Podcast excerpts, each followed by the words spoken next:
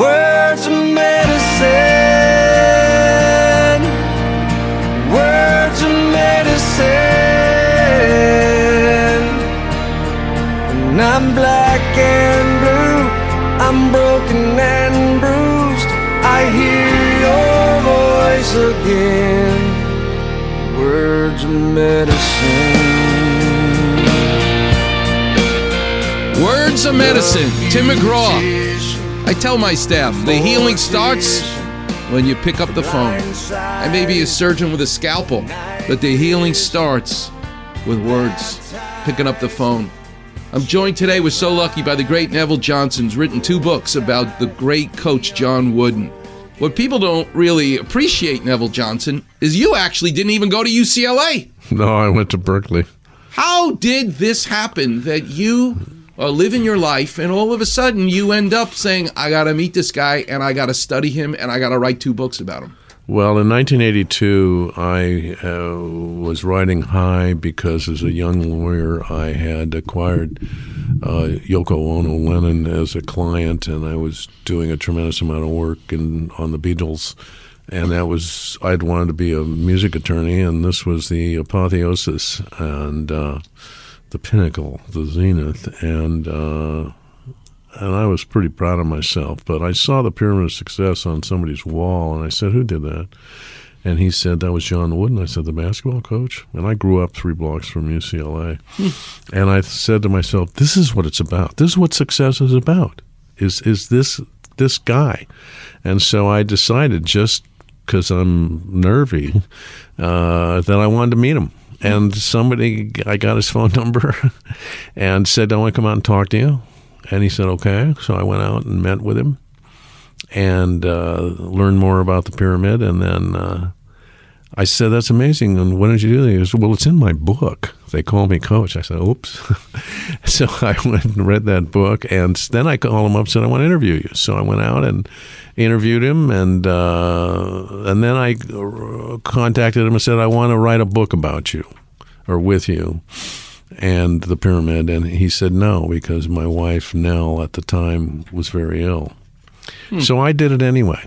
I wrote the first few chapters and I sent it to him and about a month later it came back redlined by him. So he gave me the authorization and then it took me nearly two decades to get through it all. I interviewed hundreds of people, ranging from the top ball players to the managers of the team to the people he played against in high school to the people he coached when he coached high school, uh, his children, his brothers, uh, uh, historians, um, announcers such as Dick Enberg and Al Michaels, and, and many many others, and you know Kareem and Walton and uh, almost all the all the great players, and it was just the the thing I'm most proud of doing in my life because it was so difficult and there was mm. so much information to put together, but it was so inspiring at the end of the day, and it's had uh, a tremendous influence on on my life overall.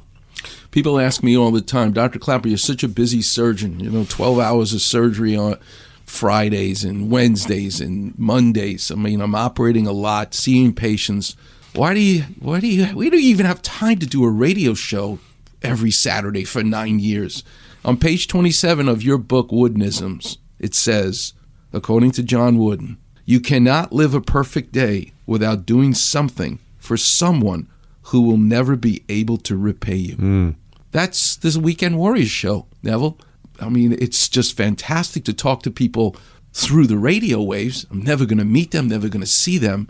He's right the fact that you'll never really see them, they'll never be able to repay you, it gives you a perfect day. Do you have a favorite woodenism that you put the book together? There's a few of them. One is the softest pillow is a clear conscience. Yes. Another one is the star is the rest of the team. Another one is isn't it amazing how much can be accomplished if nobody cares who gets the credit?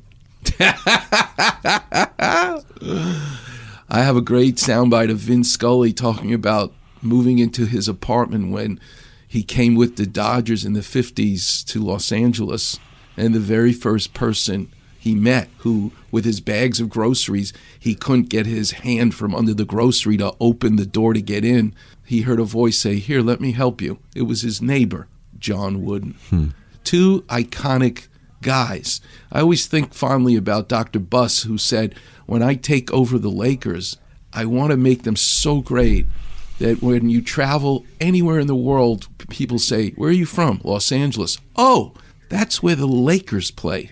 That's what John Wooden did for UCLA, did for Los Angeles, right? On the same level. Yeah, no. When during the the heyday, which would really be from '62 to '75 when he retired, uh, he energized the city of Los Angeles, and we were so proud to live in this community in this locale. Hmm. And I, I, I liken it to the way the Beatles were. You knew the Beatles when they had a new album coming out was going to be a masterpiece. Uh, and indeed, uh, the same thing happened for. It was so classy his teams when they played, so elegant, and uh, uh it was fun. It was really fun.